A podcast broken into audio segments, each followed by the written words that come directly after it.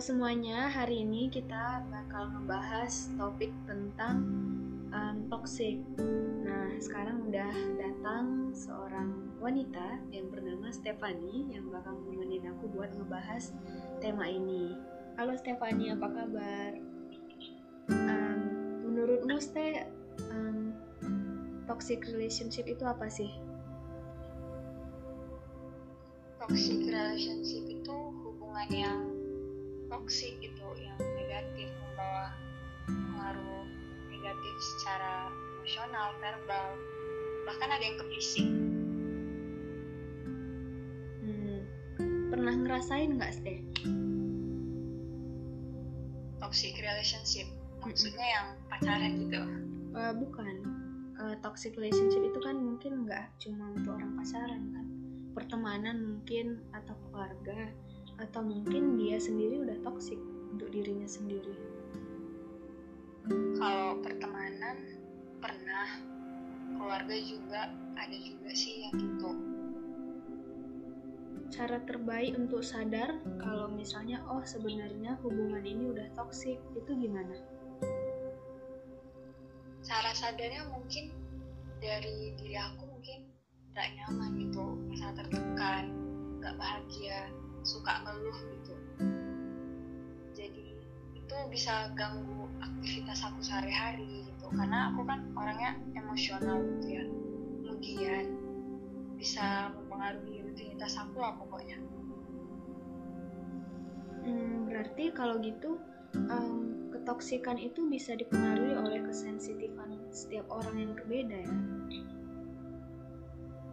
Kalau dari opini aku mm-hmm bisa jadi karena kan ada beberapa orang itu yang dia cepat merasa tersinggung ada yang biasa aja gitu karena mungkin udah terbiasa nah kalau orang-orang yang sensitif kayak aku misalnya punya sesuatu hal yang eh menghadapi hal-hal toksik atau orang-orang yang toksik mm-hmm. biasanya aku mau filter mau filter diri mau menghindar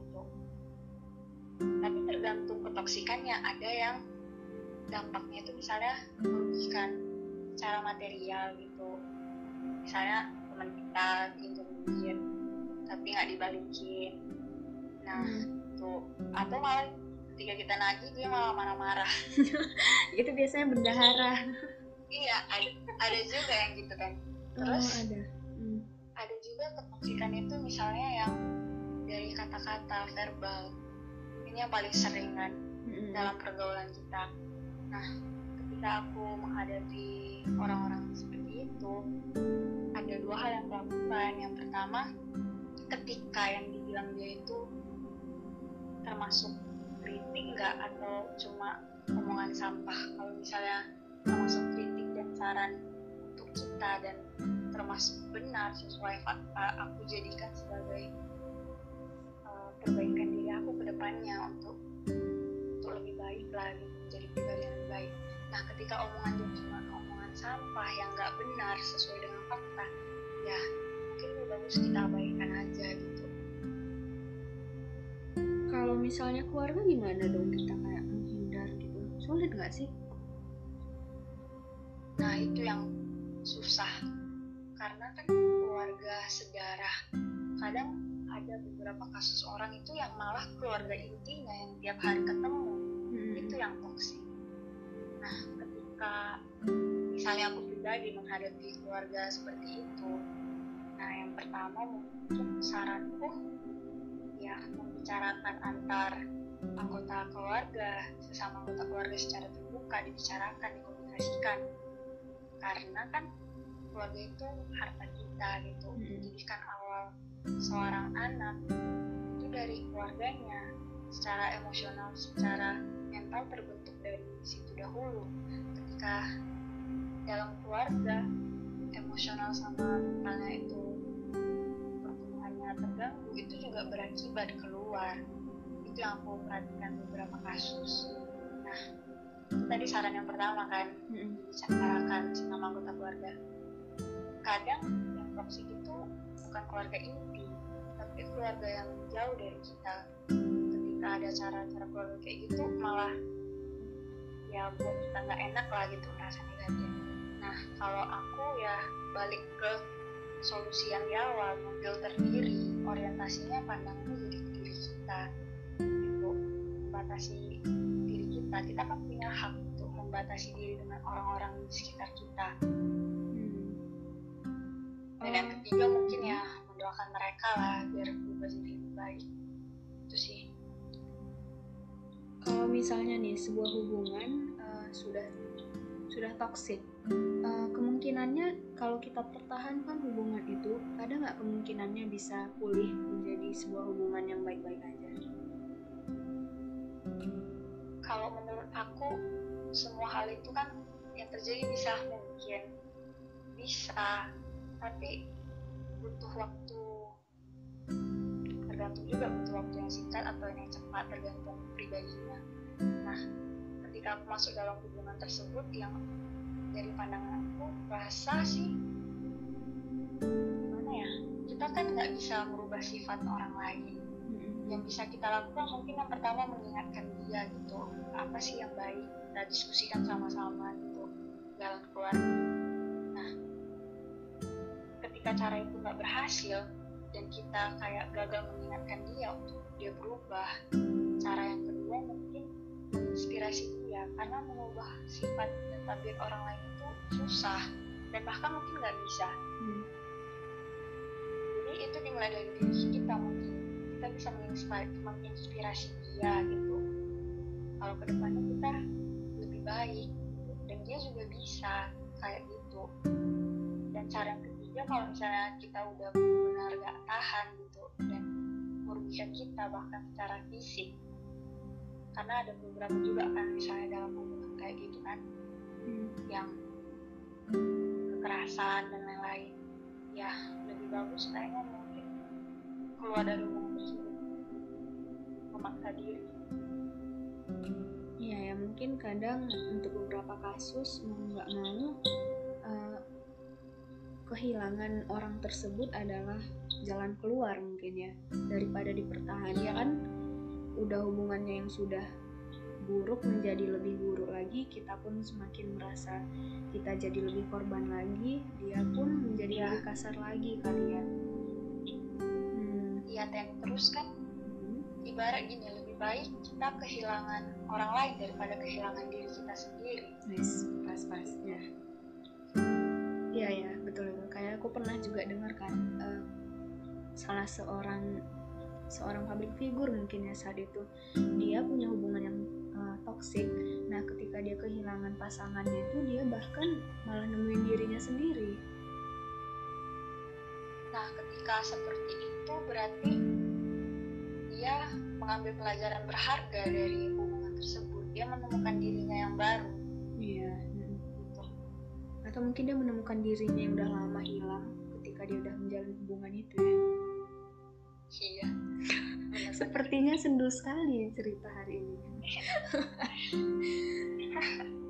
Ste, eh, Astaga. kemungkinan eh, kan kita bisa bukan ngejudge sih, eh, kita ngeklaim bahwa oh hubungan ini sudah menjadi toksik. Nah, yang kita ambil sudut pandang itu kan sudut pandang kita. Ketika kita mengatakan itu toksik karena kita merasa kita yang dirugikan, kita menjadi si korban. Nah, dari sudut pandang itu kita mengatakan bahwa ketoksikan itu pure datang dari orang yang melakukan si pelaku.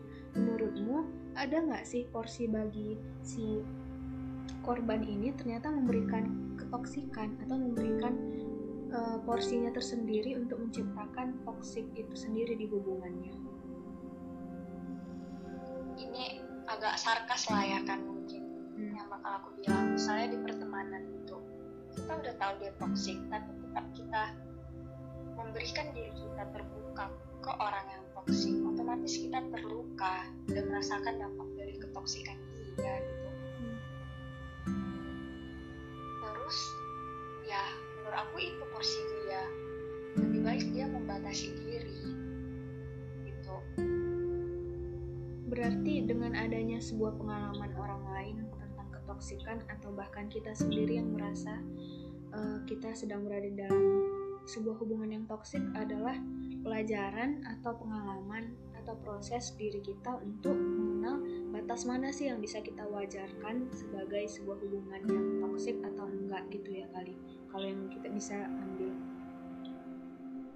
Iya dan terus ada juga beberapa orang itu yang memang nggak sadar itu toksik gitu nah hmm. dari situ memang perlu refleksi diri introspeksi diri baik agak nggak susah nyebutnya hmm. introspeksi diri ya hmm. iya karena kalau kita tidak mengenal diri kita sendiri apa yang baik dan apa yang buruk dari kita kita malah memberikan hal yang buruk ke orang lain kita jadi ketoksikan itu sendiri ya iya, iya. berarti kalau udah kayak gitu penting kali ya uh, kita mengenal diri kita sendiri. Yang kayak Stefani bilang tadi kita kenal diri kita sendiri batas mana sih yang bisa kita wajarkan atau mungkin yang tidak bisa kita wajarkan sebagai yang akhirnya sebagai sebuah ketoksikan iya menurut aku. Gitu hmm. juga deh iya soalnya aku pernah dengar juga kan ada seorang public figure dia uh, sebelumnya dia berhubungan dengan seorang lelaki yang apa ya yang mungkin bisa dibilang uh, kerja bukan kerja sih sering mabuk-mabukan. Nah ketika mereka putus setelah mereka struggle begitu banyaknya akhirnya mereka putus berpisah. Nah si cowok ini akhirnya dengan mudahnya dapat cewek yang baru nah mereka saling mengisi sampai akhirnya menikah. Kayak aku berpikir kan loh kadang ada ya sesuatu hal yang mungkin kita rasa salah tapi ketika kita tinggalkan dia baik-baik aja dalam kebenaran yang dia pegang. Toh dia sampai menikah dan sekarang punya anak. Public figurnya di Indonesia gitu. Cuma aku berpikir nggak selamanya toh berarti yang kita pikir toksik bakal menjadi toksik bagi orang lain. Bahkan kita mungkin berpikir dia sebagai pelaku toksik ternyata sampai akhir bukan akhir sih sampai hari ini dia masih aman-aman aja dengan uh, dengan cara hidup dia yang menurut kita sudah menjadi toksik sama kita dulu. Dari pandangan aku mungkin ketika dia keluar dari hubungan tersebut uh, mungkin dia mengambil hikmahnya gitu pelajaran dari hubungan tersebut. Gitu. mungkin dia udah niat tobat gitu berubah itulah uh, itu si ceweknya atau cowoknya? Si cowok ya kan? Iya makanya aku berpikir tadi ini? Yang mana ini mungkin dia sudah sadar gitu kalau hal-hal buruk tersebut harus ditinggalkan dia untuk masa depan yang lebih baik ya mungkin bisa jadi. Tapi karena mungkin ini opini jadinya ya. Karena yang aku lihat dari ya. sudut pandangku dia masih melakukan hal yang aku nggak tahu ya mungkin karena aku terlalu apa kali dengan dunia dunia ke apa ya ke mabuk-mabukan itu menurutku udah salah oh jadi hmm? jadi dia masih mabuk-mabukan gitu. Masih sama si tapi sebelum dia menikah tapi, sama uh, tapi sampai sesudah menikah pun jadi enggak gitu. Sebelum tapi dia nggak bermasalah.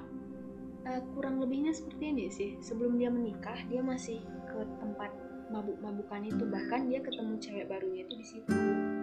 Nah sampai akhirnya dia menikah sama si cewek itu. Sekarang aku nggak tahu lah ya mungkin aku juga nggak ngikutin. Cuma yang aku lihat saat itu menjadi apa ya pertanyaanku sendiri lah. Kenapa ya uh, dia baik-baik aja? Atau memang hmm, baik-baik ini kita nggak bisa sih. Mungkin yang ditampilkan baik-baik kan. Tapi di balik itu dia sebenarnya ada hal yang tidak baik-baik saja. Cuma yang aku lihat dia bisa menikah dengan seseorang berarti dia sudah punya keyakinan nggak sih menurutmu bahwa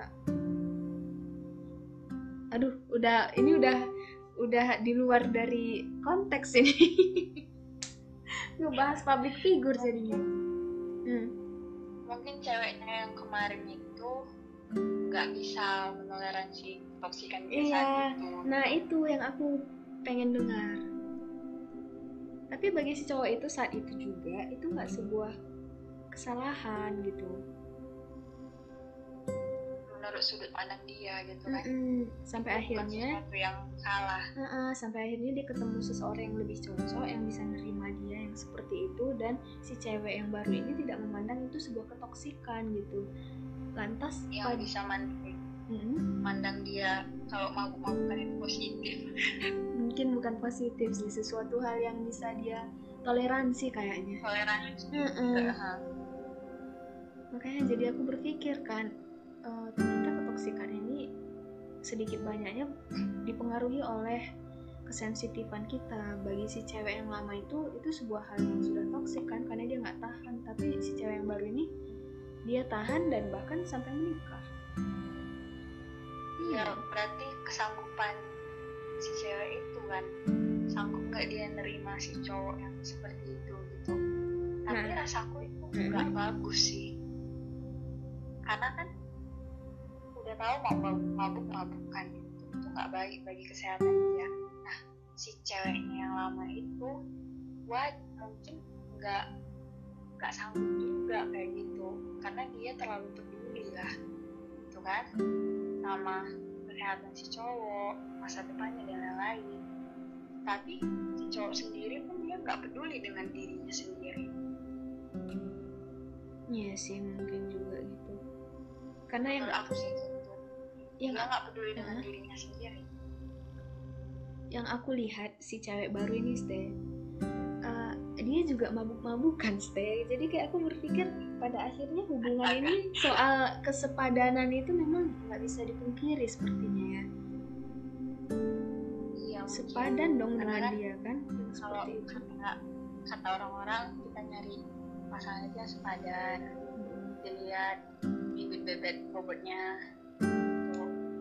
karena kalau misalnya enggak sepadan terkadang yang cocok. Hal-hal negatif kayak insekuritas oh iya iya. itu juga sih. Kira-kira insekuritas itu insekuritas ya namanya? Iya itu kalau bahasa Inggrisnya insecurity. Aku jadi teringat pelajaran di kuliah sekuritas namanya. Eh, jadi keinsu keinsecurean ini termasuk ketoksikan nggak di dalam sebuah hubungan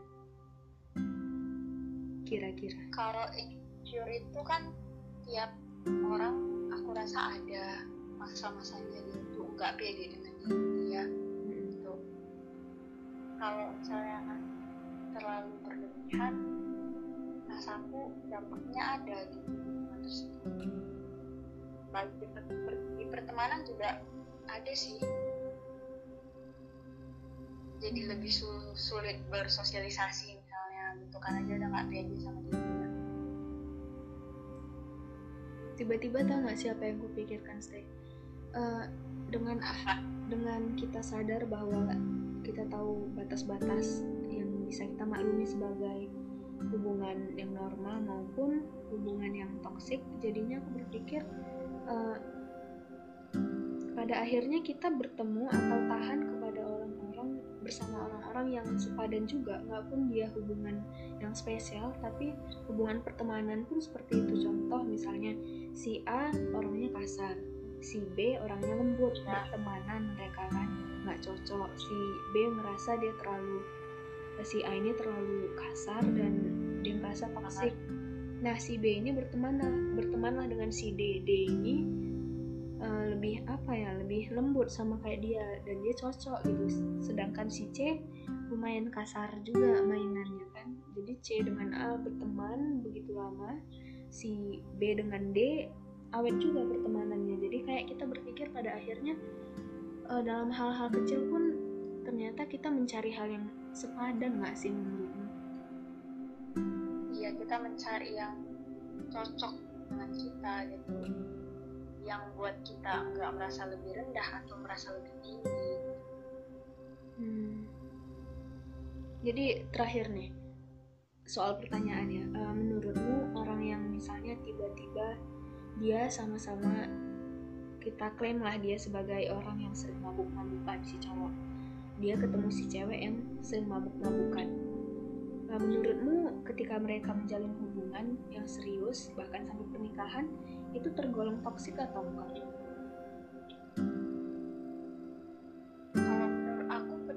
bisa jadi toxic sih kan karena mereka aja masing-masing udah nggak peduli dengan kesehatan dirinya gitu. Gimana sih caranya kita ibarat ibarat kita itu gelas yang kosong gitu itu udah diisi dengan hal-hal negatif. Kita mau memberikan ke orang lain kita mau ngisi gelas orang lain tapi isinya udah negatif. Kita membagi hal yang negatif ke orang lain. Kalau atas dasar cuma cinta aja itu rasaku hubungan yang salah sih.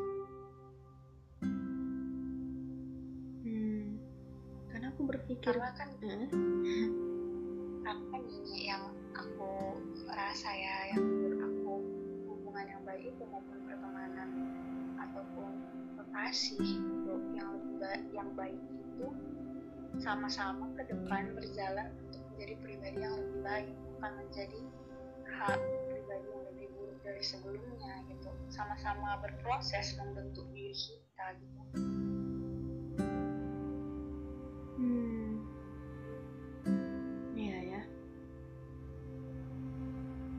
Kayak aku masih ngestak di mana bahwa ketoksikan ini kayak nggak ada indikatornya gitu indikator yang bisa dipakai semua orang. Karena balik lagi ke sensitifan tadi yang membuat dia jadi kayak beragam menurutku tingkat ketoksikan itu. Karena aku ya, lihat sendiri gitu kan si public figure itu sampai nikah hari ini. Jadi aku berpikir ini aku yang terlalu lebay dalam menanggapi sisi dia mabuk-mabukan ini atau apa sih itu jadi aku berpikir kan sampailah akhirnya aku tanya teman-temanku uh, yang ada di kontak WA aku kan.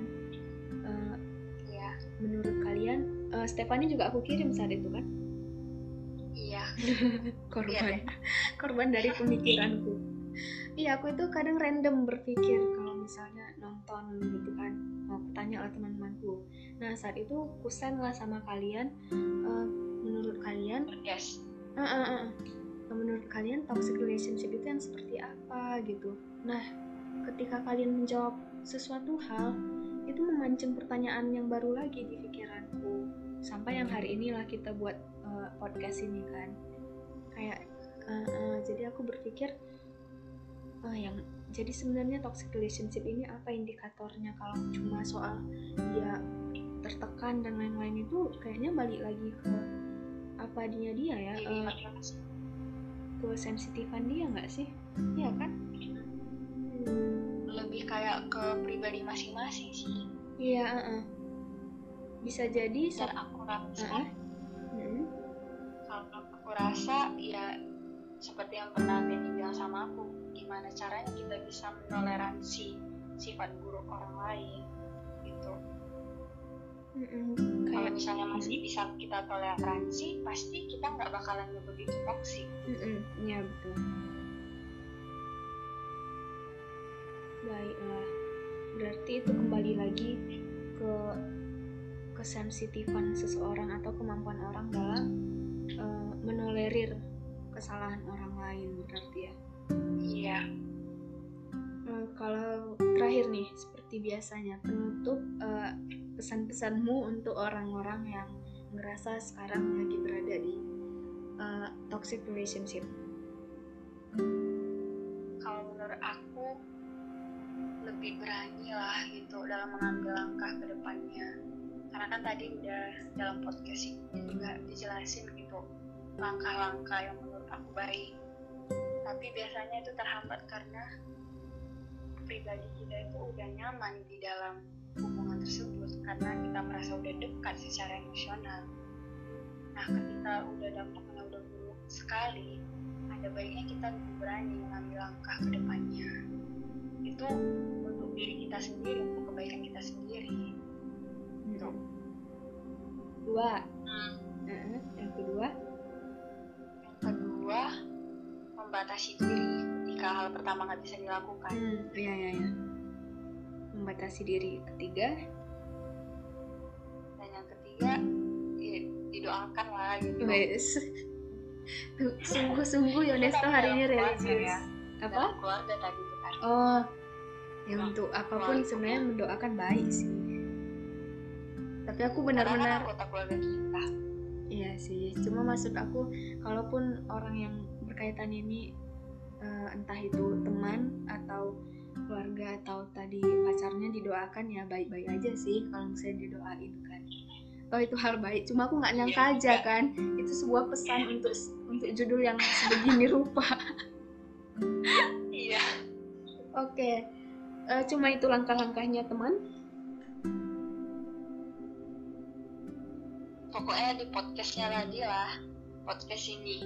Kalau didengarkan pasti. Uh, iya iya iya. Betul betul. Nanti di rewind ke belakang Oke, teman-teman uh, dari podcast hari ini yang ditemani oleh Stefani, uh, yang bisa aku tangkap ya, selain hal-hal yang tadi udah dibilang, uh, barangkali seseorang bisa jadi toksik bagi kita, tapi bagi orang lain itu nggak toksik. Tapi bukan soal kita memaksakan kita seperti orang lain yang bisa menerima bahwa ini bukan toksik. Kita semakin mengenal diri kita bahwa ini hal yang bisa kita terima atau enggak. Sekalipun itu enggak, ya mungkin bisa kita lakukan cuma melepas hubungan itu mau nggak mau. Tapi kalau mungkin itu keluarga lebih baik dibicarakan seperti yang kata Stefani baik teman-teman uh, podcastnya cuma sampai sini aja. Terima kasih udah ngedengerin sampai akhir. Buat teman-temanku yang dulu atau beberapa minggu lalu kutanya tentang uh, apa itu toxic relationship terima kasih untuk jawabannya. Uh, terima kasih juga untuk Stefani Oke, makasih banyak teman-teman.